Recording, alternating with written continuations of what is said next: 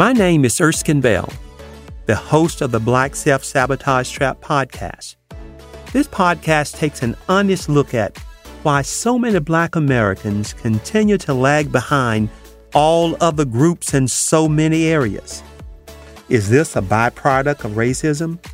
Or is it largely due to the influence of black culture, black self sabotage?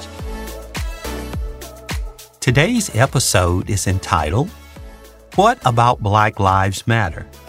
Just who do they represent? Do they have a plan for black people? Listen and find out. Malcolm X once said, Our problems will never be solved by the white man. The only way that our problems will be solved is when the black man wakes up, cleans himself up, stand on his own feet, and stop begging the white man, and take immediate steps to do for ourselves the things that we have been waiting on the white man to do for us. The Black Lives Matter movement came to the forefront after the death of George Floyd.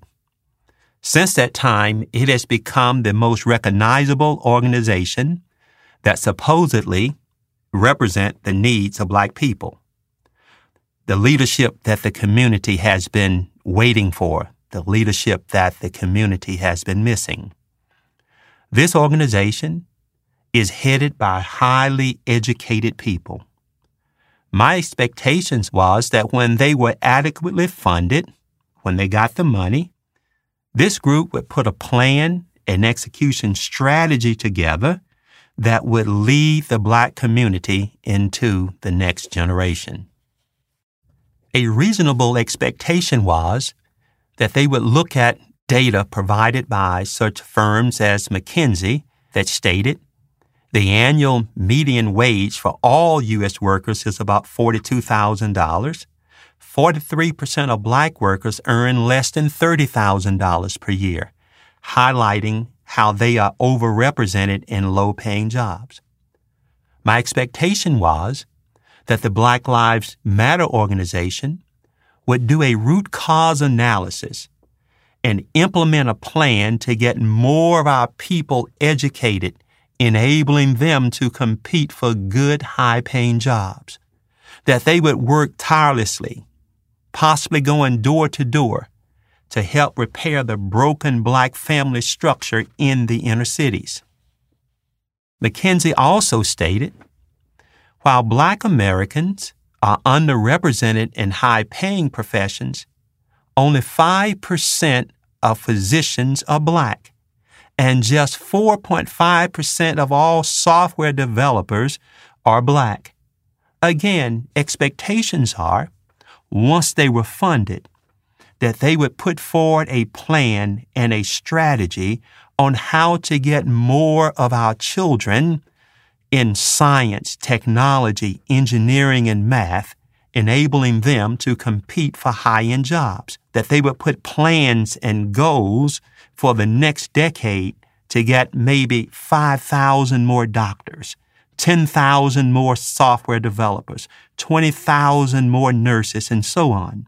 In other words, put together a plan and strategy on how we're going to move our children from always being behind, unable to compete for these type jobs, to being able to compete for these types of jobs. Another aspect of the McKinsey report that I thought that the Black Lives Matter movement would dig into was this particular one here that they said was most worryingly. Many of the low paying types of jobs held by blacks, including cashiers, janitors, cooks, and retail salespeople, could be disrupted by automation and digital tech advancements in the next few years. McKinsey estimated about 6.7 million black workers, or 42% of the black labor force, now hold jobs that could be subject to disruption by 2030. These people will quickly need to learn new skills. An expectation was, with the Black Lives Matter group, that they would put plans in place and an execution model that would focus on retraining these people, transitioning them to new professions so that they would not be unemployed in the near future. And then the day finally came. After the death of George Floyd, the money gates came open. According to their own documentation, they received 1.1 million individual gifts averaging $33. So that's more than $36 million. In 2020, the organization raised over $90 million. So they have the money now. It's time to get down to the business of addressing real black issues. According to their own documentation, they gave $21.7 million to 30 organizations. So I concluded they are off to a good start. But wait a minute. What organizations receive the money? As I looked at their documentation, of the organizations that received the money, one of them was the Okra Project. When I looked into it, I thought it was going to be some type of uh, organization dealing with education, dealing with STEM type programs for children. But the Okra Project is a collective that seeks to address the global crisis faced by black trans people by bringing home cooked, healthy, and culturally specific meals and resources to black trans people wherever we can reach them. So I said, okay. The next one on the list that received the money was the TGI Justice Project. The TGI Justice Project is a group of transgender and intersex people inside and outside of prisons, jails, and detention centers, creating a united family in the struggle for survival and freedom.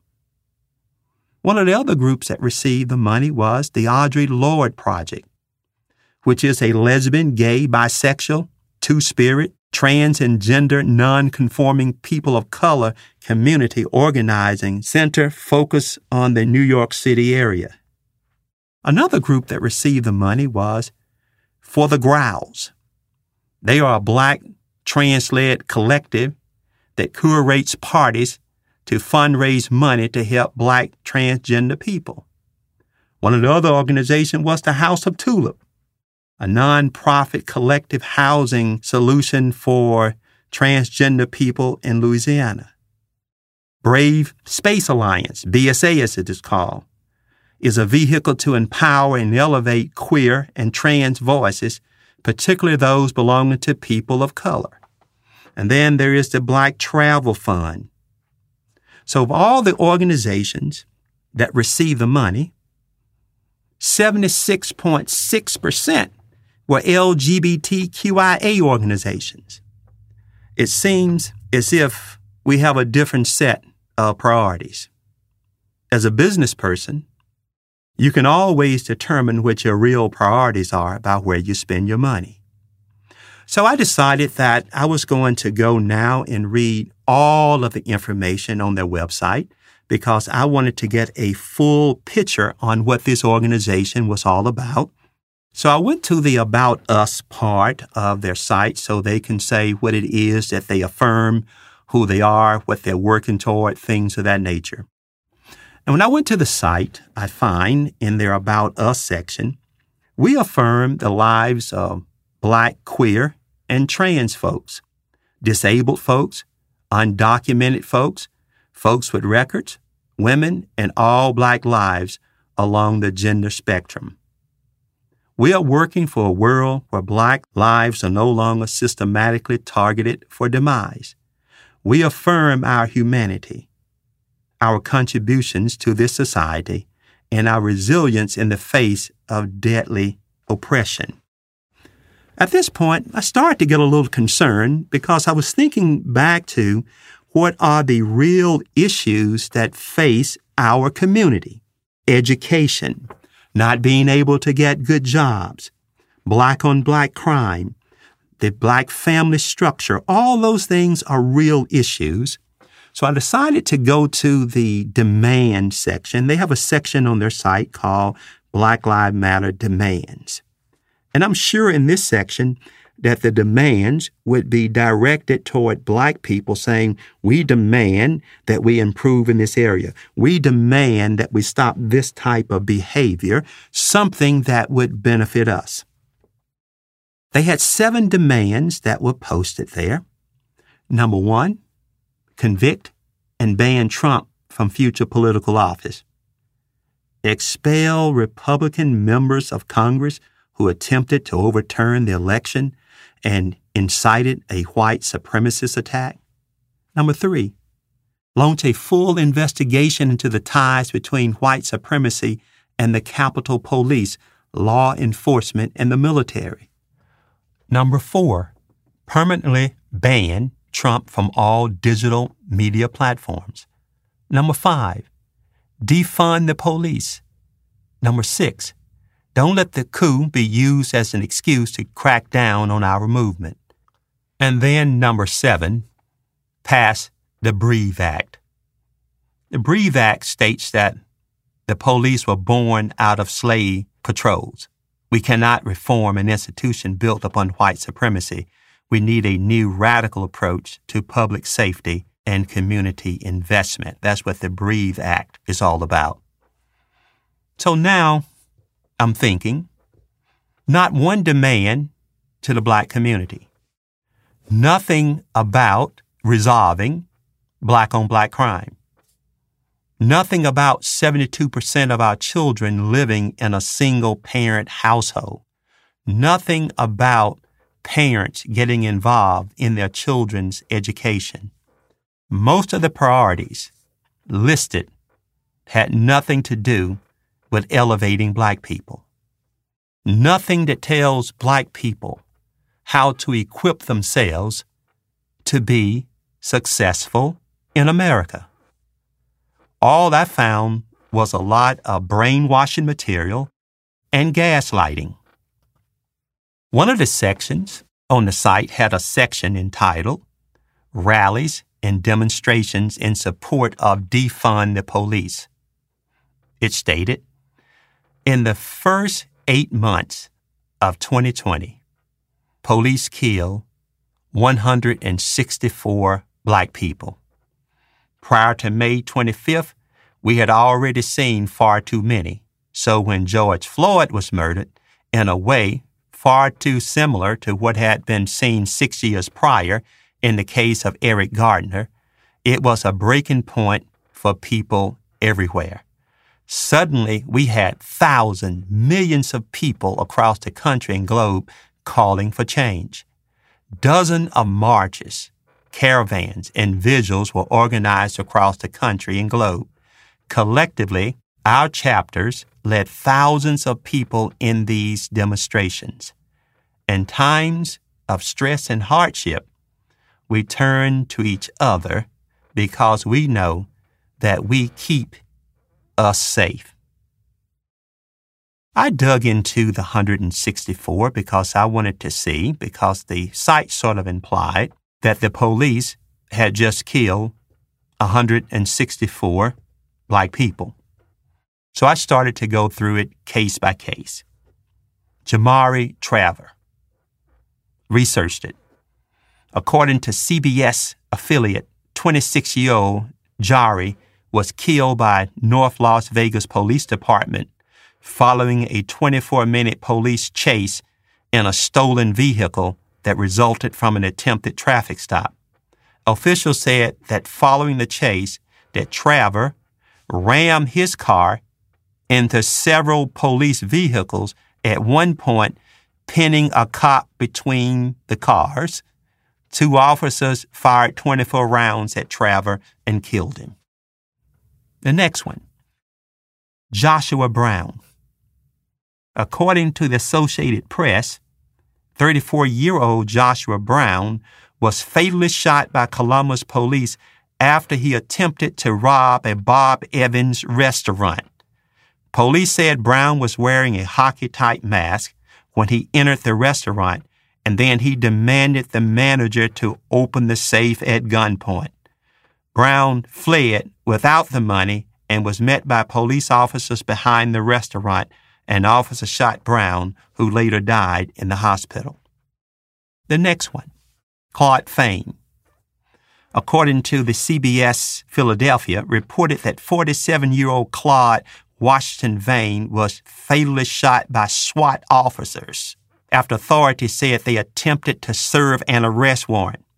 Police said Fane fired two shots at police officers from a second floor apartment. SWAT officers then exchanged gunfire with Fane and killed him during the exchange. The next one, Renard Daniels. He was killed by a police officer for attacking a woman with a knife at a park. An officer responded to the 911 call about the attack. Upon arriving at the scene, the officer saw that Daniels was stabbing a woman with a large butcher's knife. He refused to drop the knife, and the police shot and killed him. I reviewed all 164 of the cases that was referenced in the article. I discussed them in conversation with many of my friends. And one question that many of them asked me was uh, not a question, but a statement they made. When white people are killing people, the police can arrest them without killing them. Why can't they just shoot black folks in the foot or in the leg or something? Didn't quite know how to answer because, in my mind, that's the wrong question. The question is, why can't black people stop committing most of the crimes? That's the question and the problem that needs to be solved.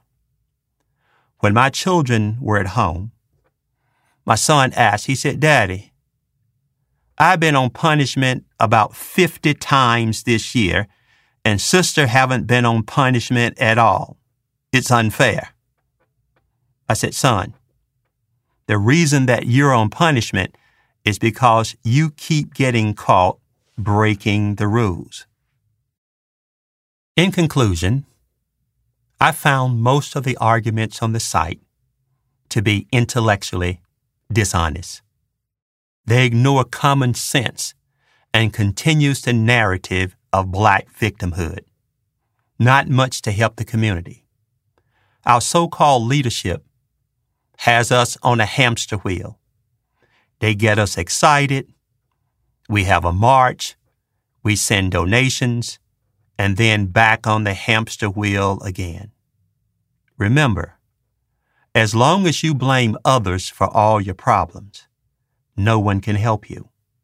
The moment you assume responsibility for your life, you will begin to find the key to solving your problems. Thanks for tuning in today. Remember, we are the masters of our own destinies. If you enjoyed the episode today and would like to be made aware when new episodes are posted, please subscribe on Apple or Google Podcasts. Or you can visit us at blackselfsabotagetrap.com. We would love to hear from you. Send us your comments about our show by using the website contact page to send us an email or clicking on the microphone icon to send us a voice message. Cheers.